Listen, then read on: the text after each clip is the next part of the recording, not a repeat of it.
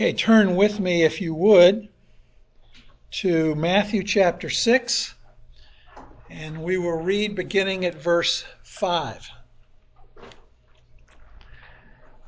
Jesus says, When you pray, you are not to be like the hypocrites, for they love to stand and pray in the synagogues and on the street corners, so that they may be seen by men.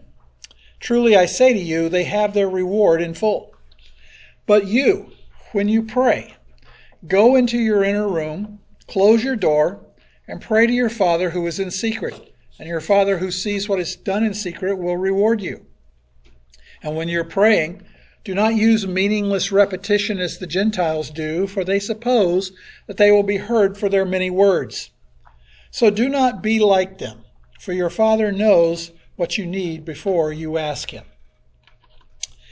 Now, anytime you begin discussing prayer, you find yourself in a difficult situation because none of us can completely comprehend how prayer functions within the mind and sovereign plan of God. Uh, on the one hand, you have the Calvinist view, which in its extreme application says that God is sovereign, so he's going to work out his perfect will and do whatever he's going to do, whether you pray or don't pray. Uh, prayer is nothing more than tuning into God's will. It really isn't all that essential in determining God's actions. On the other hand, you have the Arminian view, which in its extreme application says that God's actions pertaining to us are determined largely uh, on the basis of our prayers. In other words, God doesn't do anything unless someone prays. Uh, so you have both extremes. On the one hand, prayer is seen simply as a way to line up with God regarding what He's already determined to do. And on the other hand, it's beseeching God to do what He otherwise would not do.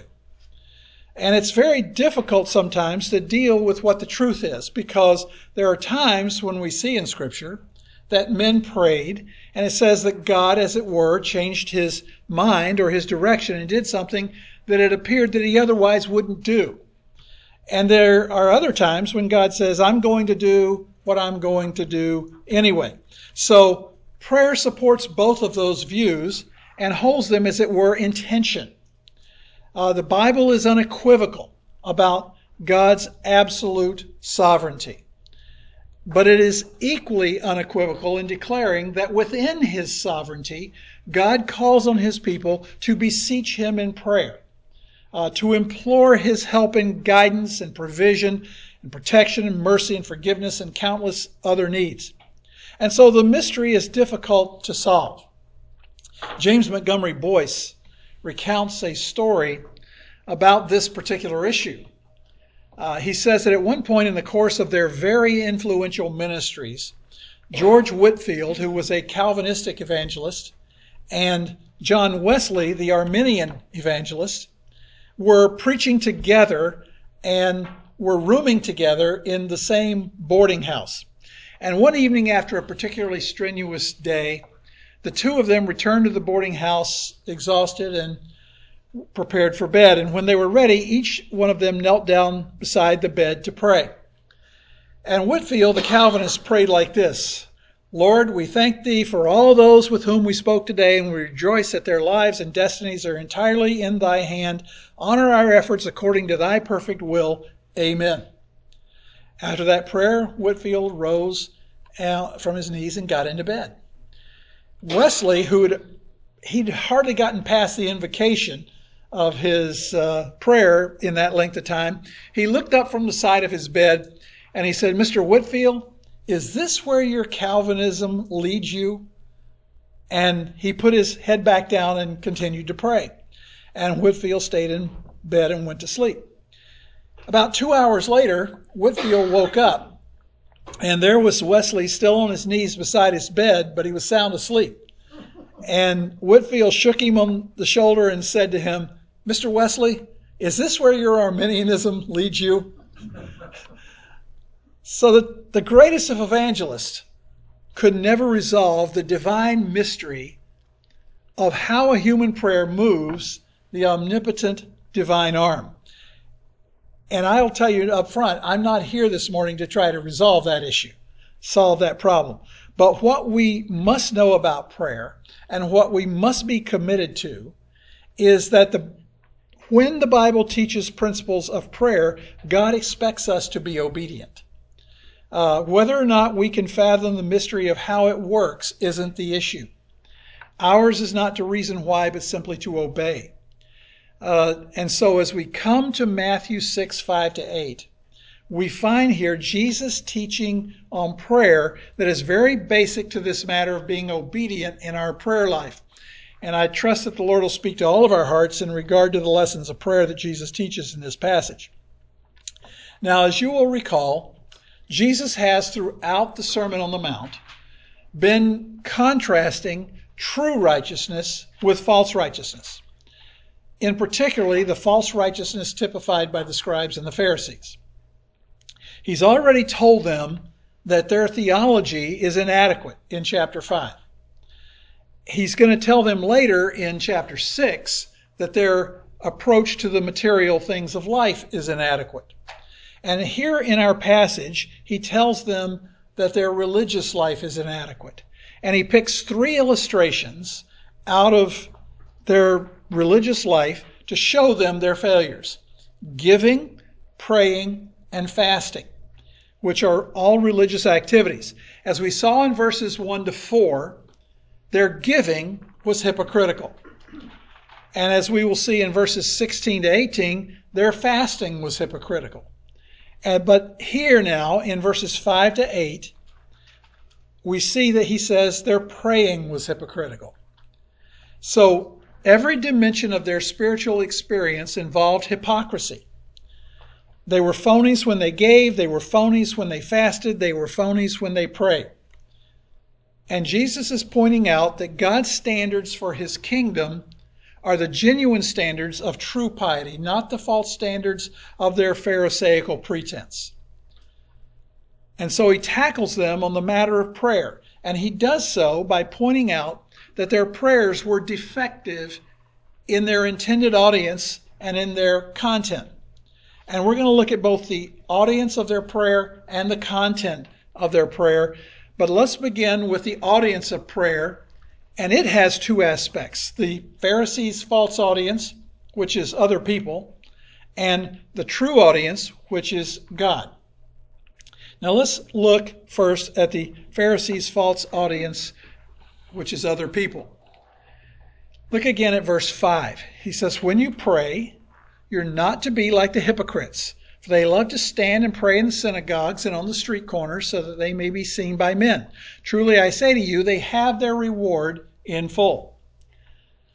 Now, prayer was a major issue among the Jews. Prayer was a central factor in their practice, uh, in the practice of their religion. They were highly involved in praying. Uh, in fact, the rabbis said, Greatest prayer, greater than all good works. Uh, and they also said, He who prays within his house surrounds it with a wall that is stronger than iron. Uh, no religion ever set a higher standard uh, of prayer than Judaism. Uh, they really had a priority place for prayer. But unfortunately, as we have learned in the Sermon on the Mount, uh, almost every dimension of their religious life had been corrupted by their rabbinic traditions. And so most Jews were completely befuddled about how to pray in a way that honored God. So let me tell you how they pray. First of all, their prayers became ritualized. their prayers became ritualized. The wording and forms of prayers were set, and then they simply read or repeated them from memory. They could recite those prayers with almost no attention being given to what was said. They were routine, semi conscious religious exercise. And that approach replaced the reality of a heart pouring out its pleas to God. Now, that same idea is not uncommon in our day. Some of you probably come out of a Roman Catholic background uh, where prayers were real ritualistic uh, where you were part of a sequential liturgy where at the right time in the right moment you said the right kind of prayer. Uh, some of you may have come from a background where you're familiar with the Book of Common Prayer uh, that is used in many ritualistic churches. Uh, I've seen a Catholic Mass, I've been to it, where the priest was reading from uh, the prayer from a book that was held by one of the altar boys. Uh, and he was reading in a dull monotone that sounded like he was almost bored, which he probably was. Uh, so that kind of ritualistic praying is not uncommon right to this day. Now, there are those who say they don't like those kind of little liturgical things, but they have their own little prayer rituals too. You know, you remember teaching your children, now I lay me down to sleep, pray the Lord my soul to keep. Uh, or God is great, God is good, let us thank him for our food. Uh, so we can all identify with prayer as a routine, prayer as a ritual. Prayer is simply a repetitious exercise with little or no meaning or significance. Uh, and don't, don't misunderstand me on this. There's nothing wrong with writing out your prayers. The Puritans did that all the time. Uh, in fact, several years ago, someone published a little book that was a collection of Puritan prayers. It's titled The Valley of Vision. Uh, it's really excellent and it will stir your heart to a deeper prayer life. But they didn't pray them repetitiously, uh, but uh, they wrote them out and then they prayed them on some special occasion or time uh, but they didn't use them over and over again. Uh, but ritualistic prayers characterize Judaism. For example, if you were a Jew, every morning, uh, every day, morning and evening, you had to repeat the Shema. Uh, the Shema comes from a Hebrew word meaning to hear. It gets its name from Deuteronomy 6 4 uh, which says, Hear, O Israel, the Lord is our God, the Lord is one. And they would recite Deuteronomy 6, 4 to 9, and then Deuteronomy 11, 13 to 21, and then Numbers 15, 37 to 41. They put those passages together and made one long prayer out of it, and every faithful Jew had to recite it every morning and every night. Uh, and after a while, the Jews who weren't so faithful about praying shortened it to an abbreviated version, which was only Deuteronomy 6 4. Uh, so, and they said that you had to start your day very early in the morning with this prayer. In fact, one rabbi said that as soon as there was enough light to tell the difference between blue and white or blue and green, you were to pray this prayer.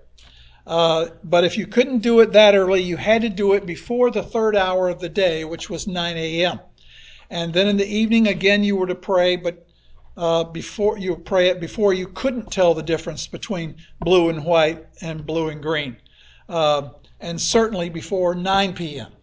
Uh, so every morning and every night, that was the routine. Another formalized prayer they had was known as the Shemoneh Esreh, uh, which means the 18. Uh, it embodied 18 prayers for all different purposes. For example, the 12, 12th prayer started off by saying, Let thy mercy, O Lord, be shown upon the upright, the humble, the elders of thy people Israel, and the rest of its teachers. Be favorable to the pious strangers amongst us and to us all. Give thou a good reward to those who sincerely trust in thy name, and so forth. The fifth prayer went like this Bring us back to thy law, O our Father. Bring us back, O King, to thy service. Bring us back to thee by true repentance. And then it continued. And faithful Jews said all 18 of these prayers every morning, afternoon, and evening. Uh, but of course, they also had an abbreviated version of those uh, if you were in a hurry. Uh, now, wherever you happened to be, you had to do this. If you were walking along a road, if you were working in a field, if you were in your house, if you were in a synagogue, if you were near the temple, when the time came that you were to do this, you would stop and pray. and you would see people praying wherever you happened to be. It became pretty much standard that there was a prayer at the third, sixth, and ninth hours of the day. That's 9 a.m., noon, and 3 p.m. So when those hours came, everyone stopped and prayed. Now, this is still a holdover in the Semitic world. If you have ever been in an Islamic country, or for that matter, Israel, uh, you will see the minarets with the green light on top. And at specific times of the day, they will play a call to prayer. And you will see Arab Muslims pull out their little prayer rug and drop down and go through their prayers. And the Muslims do this five times a day uh, dawn, noon, afternoon, sunset, and night. Uh, but like the Jews of Bible times, it is ritualistic. It is set in terms of the words and methods of prayer. And so this was pretty much the routine. Uh, prayer became a ritualized function. And for the most part, and for most people, it ceased to be a personally meaningful communion with God. Now, in this kind of setting, prayer could be given three basic attitudes. First, it could be a true, honest, pure hearted, loving communion with God. If your heart was right, then you would use that time to glorify and worship God, even though these were prescribed prayers. Uh, you could truly feel the words and think them through and be involved in those prayers with an honest heart. But most people weren't in that category. They usually had one of two other attitudes. The second attitude was that which characterized the Pharisees.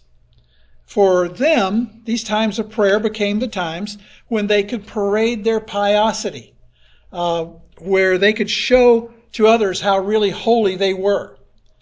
So when the hour of prayer came, they put on a demonstration for everyone else to see. They meticulously prayed, making sure to enunciate every word and syllable properly in order to show others how wonderfully they prayed. The third attitude was that which typified those who were neither pious Jews nor proud, arrogant Pharisees.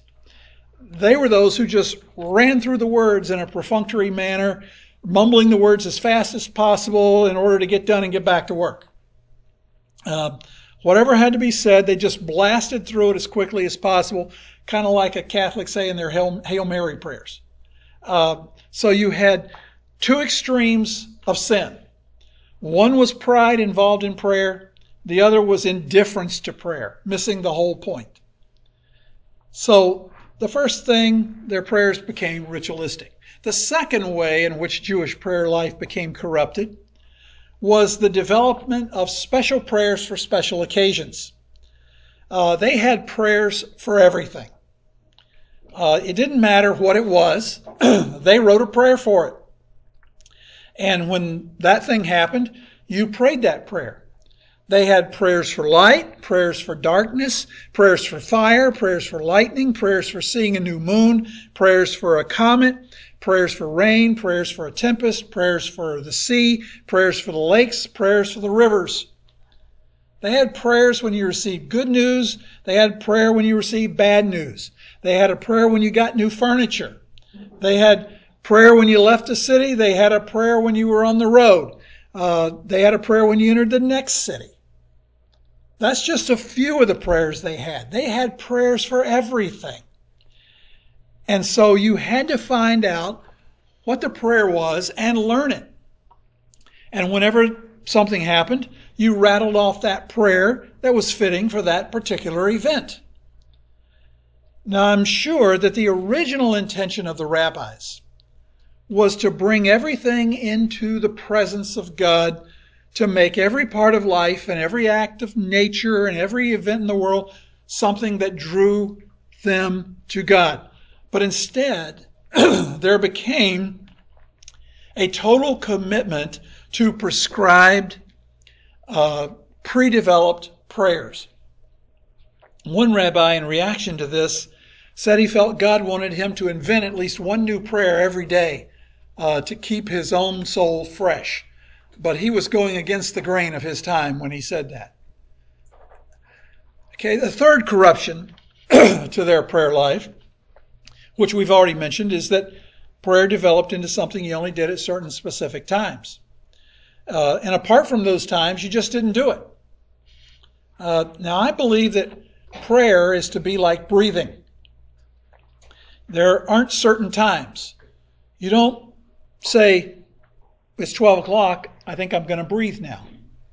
Uh, you know, you breathe all the time.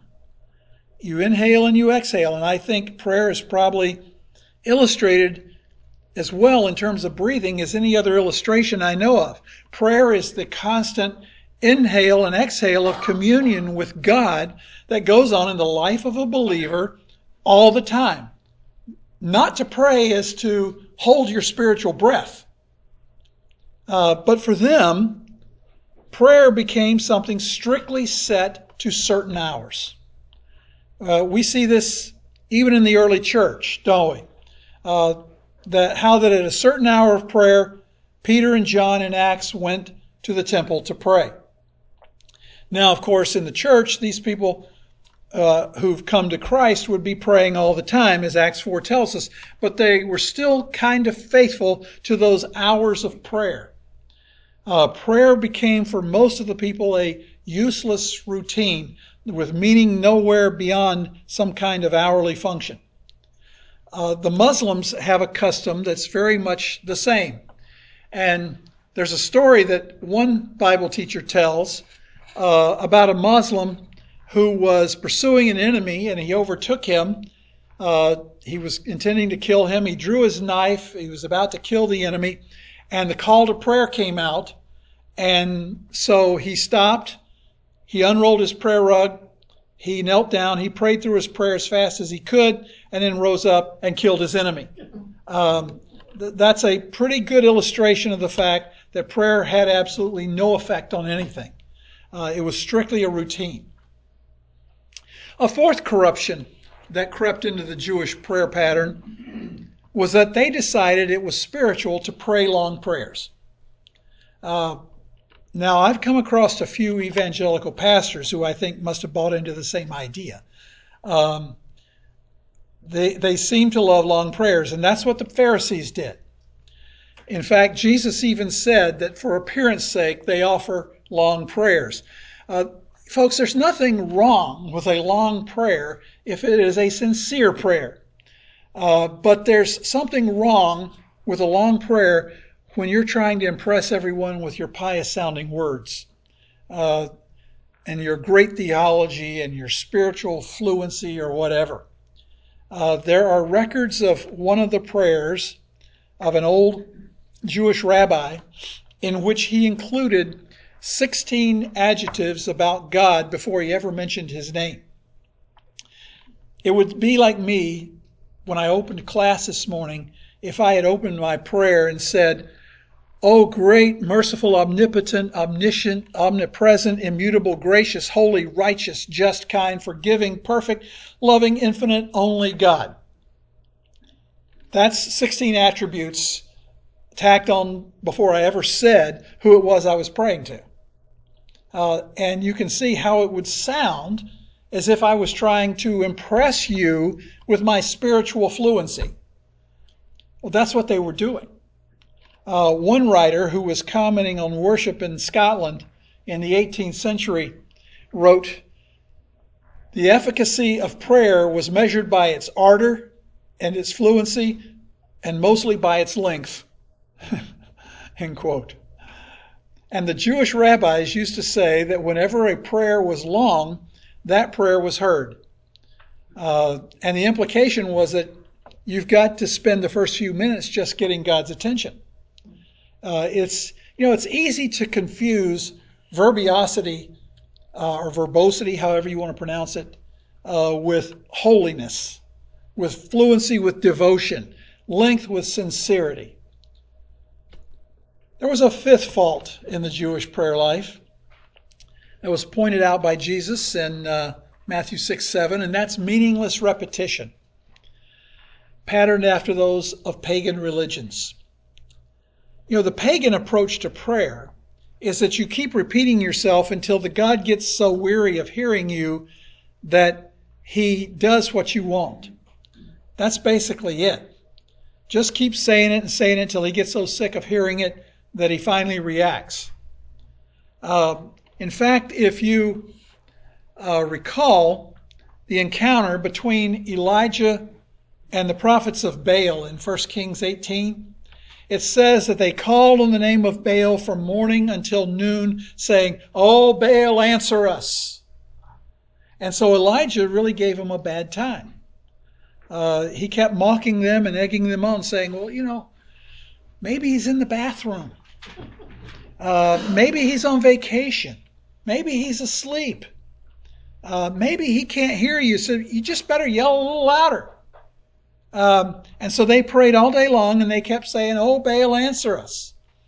And it says that they kept doing that until the time of the evening sacrifice. And in verse 29 says, But there was no voice, no one answered, and no one paid attention.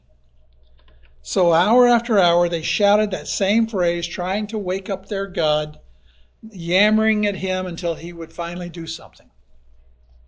And so the Jews had picked this up, and they were repetitiously calling on God. Now, I've heard people do the same thing today. Let me get on my soapbox for a moment. They'll pray, Oh Lord, hear us. We ask you to heal Betty Lou. Oh Lord, hear us. Please heal Betty Lou. Please, Lord, hear us. Heal Betty Lou. And they just go on and on and on that way, saying the same thing over and over and over again. Or they'll say, Father, we need you to do such and such. And Father, we need this or that. And Father, please take care of this. And Father, do this other thing. They constantly repeat the word Father in their prayers. Uh, it becomes a filler word that they stick in anytime they pause while they think of the next thing they're going to say. Uh, now, I'm not saying their heart isn't right before the Lord. I'm sure that most of the time it is, but that pattern of praying of prayer is certainly distracting to those that are listening uh, and praying with them. Uh, so if you've fallen into that habit, try to break it, please.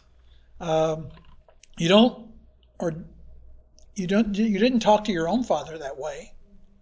You know, uh, you probably called him dad or daddy, father, papa, and you didn't use that title two or three times in every sentence.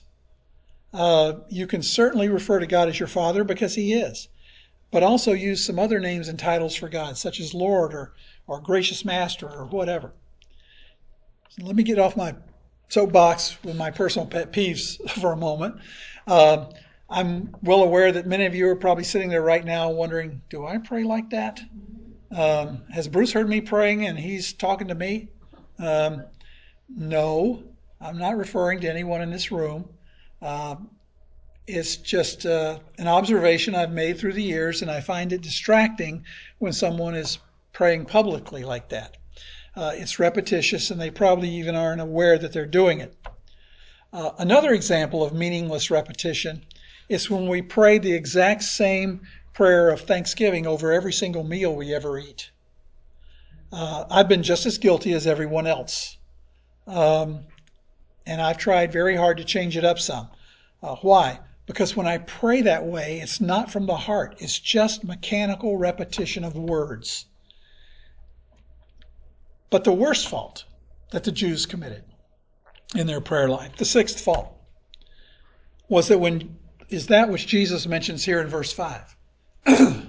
they prayed so that they may be seen by men, not heard by God. That's the major fault.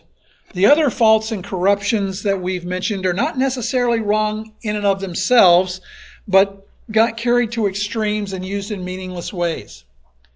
But this fault was intrinsically evil because it is both came from and was intended to satisfy pride. Notice that it says they love to stand and pray in the synagogues. No, Jesus had stopped there. We'd say, wonderful, they love to pray. But the question is, why did they love to pray? Did they love to pray because they loved God? Did they love to pray because it ushered them into communion with His blessed presence? Why do they love to pray? They didn't love to pray for a good reason. They loved to pray to be seen by men. The word translated may be seen means to be made visible, to reveal, to bring to light, to shine. They wanted to be visible and to shine forth their supposed piosity to the crowds that passed by. Now that was the wrong motive. And that's what Jesus wants to deal with here, the motive of our prayers. We may never unscramble all the mystery of prayer, but we can certainly deal with the issue of the motive as the Lord does here. Our prayers are not to be offered to men, but to God. Have you ever prayed a prayer in a group setting, and while you're praying, this thought flashes through your mind Boy, that was a good way to say that. I bet they like that. Or if someone says amen to something that you said when you were praying, you start thinking, yeah, that was rich, wasn't it? Let me see if I can impress you some more. Don't tell me you haven't done that. I know better. You're filled with pride just like me. Um, and if you're thinking, Bruce, I don't pray in group settings, my question is, why not? Why not? And the answer is, you're afraid that your prayers won't sound pious and spiritual enough. Again, that's pride. That's pride. One form is simply responding to the approval that others have given, and the other is fearful that no one will approve. We're all guilty of allowing our pride and uh, to control us or seeking the approval of others to control us. You see, there's something you need to understand about prayer. You must learn this. Prayer is not so sacred that Satan doesn't invade it. If you never learn anything more out of this text, learn that. There is no holy ground that Satan doesn't try to get in on. You'd think that when I have my deepest devotion and when I walk into the throne room of God and commune with Him in His holy presence, that I really wouldn't have sin biting at my heels, but I do.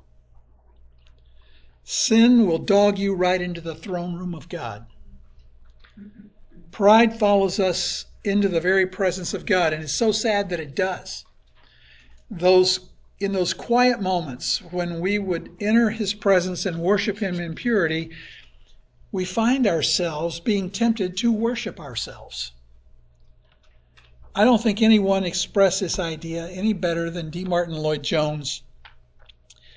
This is a long quote, but it's good. Let me read it. He says, quote, We tend to think of sin as we see it in rags and in the gutters of life. We look at a drunkard, poor fellow, and we say, There's sin. But that is not the essence of sin. To have a real picture and a true understanding of sin, you must look at some great saint, some unusually devout and devoted man. Look at him there on his knees in the very presence of God. Even there, self is intruding itself. And the temptation is for him to think about himself, to think pleasantly and pleasurably about himself, and to really be worshiping, worshiping himself rather than God. That, not the other, is the true picture of sin. The other is sin, of course, but there you do not see it at its acme. You do not see it at its essence. Or to put it in another form, if you really want to understand something about the nature of Satan and his activities, the thing to do is not to go to the dregs or the gutters of life. If you really want to know something about Satan, go away to that wilderness where our Lord spent 40 days and 40 nights. That's the true picture of Satan, where you see him tempting the very Son of God. End quote. You see, the point is that there is no sacred ground for Satan. He invades it all. And I believe that the two greatest times of temptation Jesus ever experienced in his life, leading up to his death, were in the wilderness and in the Garden of Gethsemane. And both times they were times when he was in solitary, isolated communion with his Father. And there, it was there in that very private place of his communion with God in prayer that Satan invaded with temptations as strong or stronger than any others in his life. The lesson here for us is don't think that because you've gone to the place of prayer that you've avoided the enemy.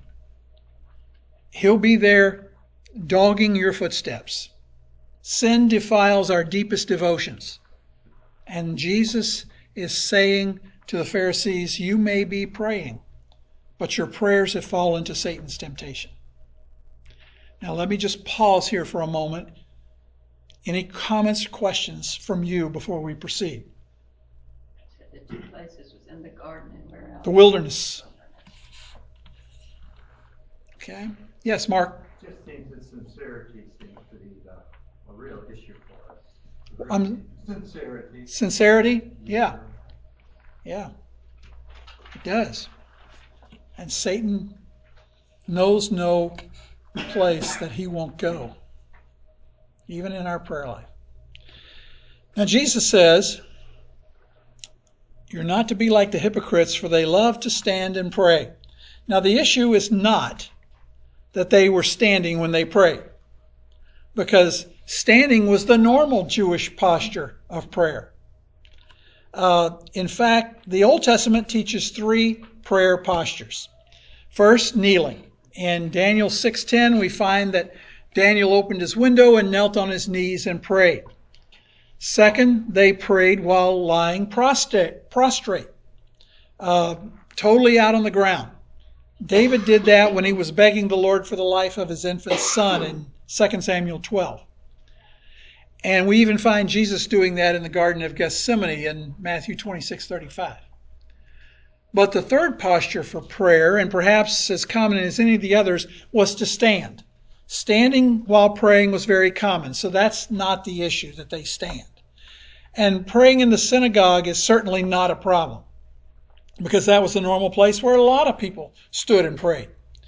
Uh, it was an assembly place. It wasn't the temple. It wasn't where the sacrifices were made. It was just where people assembled to hear the reading of the law and have it interpreted and pray together and worship the Lord. And so it was a common place for people to pray. In fact, in a synagogue service, public prayer was customarily led by a male member of the congregation who stood in front of the ark of the law and prayed a man could easily succumb to the temptation of praying in a manner that was designed to impress the listeners, that, that is, to use the acceptable cliches, the appropriate sentiments, the resounding tones, the well pitched fervency, all in a manner to win approval, and perhaps even to be thought more highly of than the guy who had led in prayer the week before. Now, I don't think we should be too hard on the Jews of Jesus' day before we examine our own hearts thoroughly. Um, I'm painfully aware of my own capacity for self delusion and deceit, uh, and I suspect I'm not an isolated case. Almost every man I know who has been asked to lead the congregation in prayer has been tempted in this area. Uh, now, there are some who come along and say, well, the issue is that they were praying on street corners out in public. But that's not a major issue either. Uh, because as we saw, if you happen to be going down the street and it was time to pray, you stopped and prayed wherever you were. Uh, that was a normal pro- process. You would see Jews praying all over the place. If they couldn't make it to the temple at the third, sixth, or ninth hour, if they couldn't get to a synagogue, it really didn't matter where they were uh, they would just stop and pray, and they would stand there and pray very quietly, very unobtrusively, and they would say their prayers, and hardly anyone would notice. That would be a very normal course of life. So that isn't the issue either. However, there's a hint here that something's wrong with their praying because Jesus changes the word that he used for streets. Back in verse 2, wherein he talked about giving to the poor in the streets. He used a word which refers to narrow streets or alleys. But here in verse 5, he uses a word for a wide street, a boulevard, a main road. Now that's a hint of something. And he doesn't just say in the streets. Where does he say they pray? On the street corners. He says, when you pray, don't be like the hypocrites who love to stand up in the synagogue and pray and outside on the corner of the biggest intersection in town. Now you're beginning to get the picture, right? There wouldn't be anything wrong with praying at a wide intersection if you happened to be there when it was time to pray. There wouldn't be anything wrong with praying at any place that you happen to be. That's not the issue. The issue is so that they may be seen by men. Everything else up to this point could have been all right. But the point is that they purposely went out to those places to pray so that others would see how pious they were. And what our Lord is dealing with is this. When you pray publicly, make sure you're communing with God, not performing for men. That's the point. Self centered prayer to call attention to yourself has no place.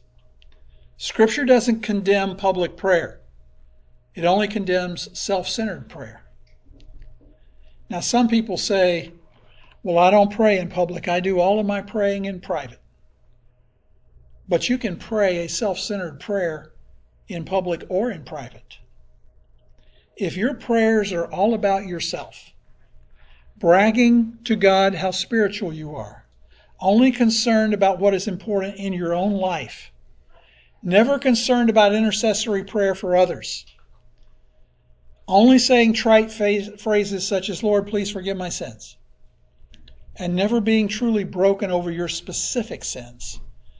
That is just as phony as if you prayed in public because it's the attitude of your heart. That's the point.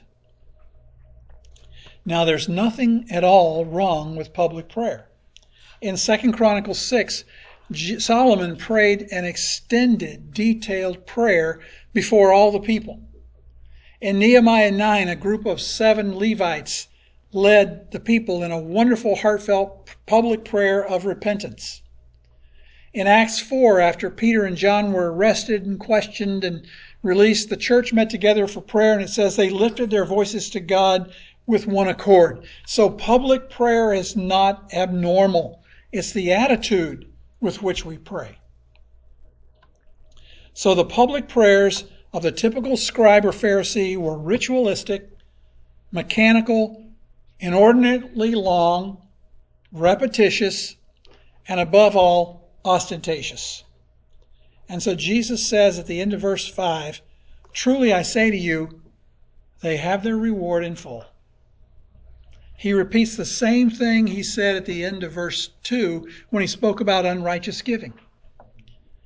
Let me remind you that the verb here refers to a commercial transaction that a, where a person receives a receipt for the sum paid in full. So God owes them nothing. They got their reward. The full reward for their self centered prayer is the human applause that they received from the other people. Every time we succumb to the temptation to pray in a manner so as to receive the praise of others for how wonderfully we pray, or how spiritually meaningful it sounds, how religious we seem to be, we receive the same reward that the Jews received the human praise we deserve. And that is our full reward. There is no other, and certainly no answered prayer from the Lord Himself. So, after commenting on the false audience in prayer, then Jesus explains prayer's true audience, which is God. But as early as it is, I'm going to stop right here. Because, number one, it's a great place to break in my notes, and I've got a couple of other things to talk to you about. So, before I stop, any comments or questions from anyone? I know I would ne- I wouldn't dare call on any of you to close this class in prayer today because you'd be scared to death that we'd all be critiquing your prayer, right? I know. I'm dreading doing it myself. So, okay, let me stop this for now. if I can.